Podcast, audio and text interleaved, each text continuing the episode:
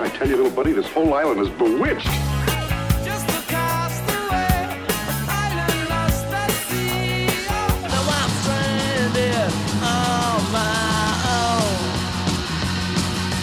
Stranded far from home. Oh, come on, You remember, we were shipwrecked together. stranded, I'm so far from home. Stranded, yeah, I'm Welcome to this bonus episode of Sound Opinions. I'm Jim DeRogatis. My partner is Greg Kot. And if you want to be the first to hear these bonus podcasts, become a Sound Opinions member on Patreon.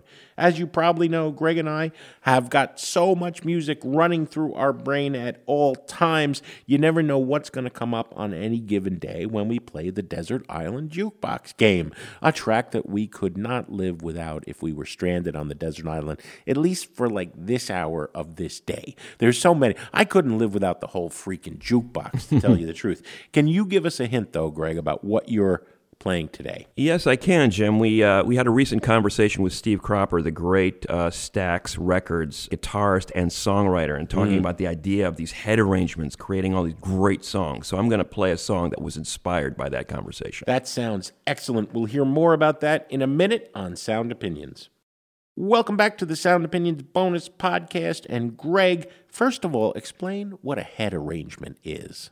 Well, a head arrangement is basically it's a collaborative process of songwriting. Uh, usually, people in a room working together, bouncing ideas off of each other to create a song, as opposed to the solitary writer in a room by himself writing the song completely and then bringing a ah. finished song to the rest of the musicians who are going to play on So, it. not unlike what you and me and Alex and Andrew do with this podcast. Exactly. Okay. It- It's a collaborative approach to songwriting, and it was the, all. It was the thing that defined the Memphis sound in the '60s and '70s. Those R&B and soul records sounded the way they did, in large part because of the way they were written through this collaborative process, very spontaneous, as opposed to the more sophisticated "quote unquote" arrangements and production that was going on in the northern cities, you know, Chicago, Detroit. They had their, you know, arrangers, the composers, the producers who were all doing their specific jobs, bringing the, the music to the musicians, to uh, to the singers to sing. Uh, in in Memphis, they stood that idea on its head and basically had everybody involved in Everybody's throwing something in the gumbo pot. Exactly.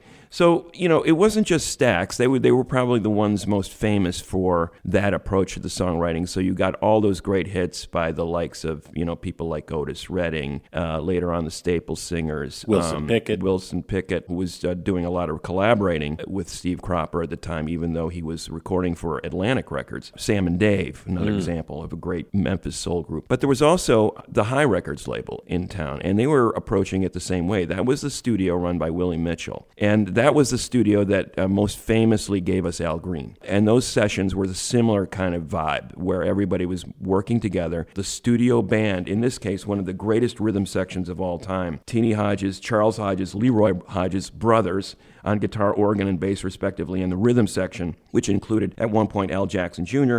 and then Howard Grimes. It was just a fabulous group of musicians, very similar to the house band in Memphis, where, where it was largely Booker T and the MGs or the Mark Barquets. Yeah. So they were making these amazing records. Ann Peebles, I think, is one of the great vocalists of that era, and she happened to record for Hi Records. She came from East St. Louis to Memphis specifically to get that vibe, that sound. She wanted it was all over the radio. She wanted to get some of that in her blood too. Yeah, yeah. And and and she wanted to have hits. 19 years old, singing gospel music, comes to Memphis looking for a job, goes up on stage and literally auditions in the middle of a set by one of the Memphis musicians. Uh, he says, I got a guy you should meet. You, you got a pretty good voice. Next day, she meets Willie Mitchell. Next thing you know, she's signed to a record deal and she starts making hit records for Hi Records in, in Memphis. She begins working with a guy named Don Bryant, who would become her husband, himself a very fine soul and gospel steep singer and producer and arranger and uh, they were collaborators. They eventually got married the year after they wrote this song, I Can't Stand the Rain. That to me was a great example of the whole idea of head arrangements, head songwriting. Ann and Don and a couple of other folks were ready to head out to go see a show that night in Memphis, and it started raining. And I mean, seriously raining. It was a rainstorm. Torrential. Of epic proportion. And they said, you know, you can't even step out of the house. You don't want to get out in the middle of something like that. And Ann, you know, was disappointed. I can't go to the show. I can't stand the rain. And, and Don goes, wait a minute.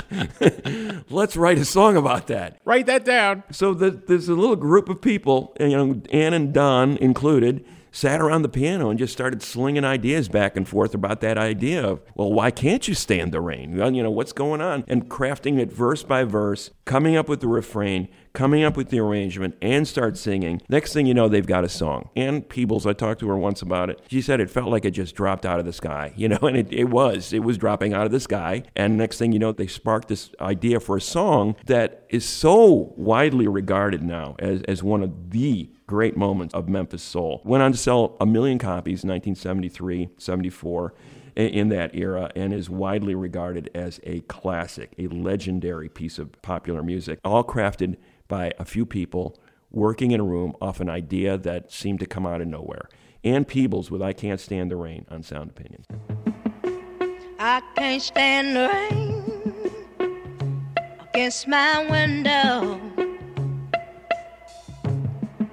bringing back sweet memories. Yeah, when the rain, do you remember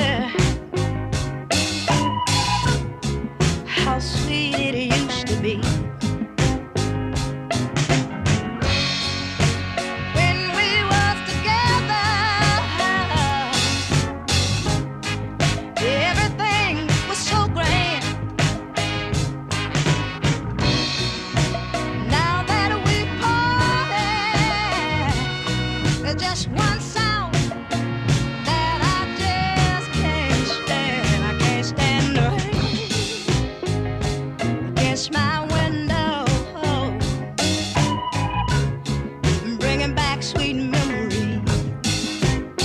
can't stand the rain. I Can't Stand the Rain by Ann Peebles. What a swell choice, Mr. Kot. That's it for this bonus episode of Sound Opinions. For more full episodes, visit soundopinions.org or to sponsor the show, email sponsor at soundopinions.org. Thanks for listening.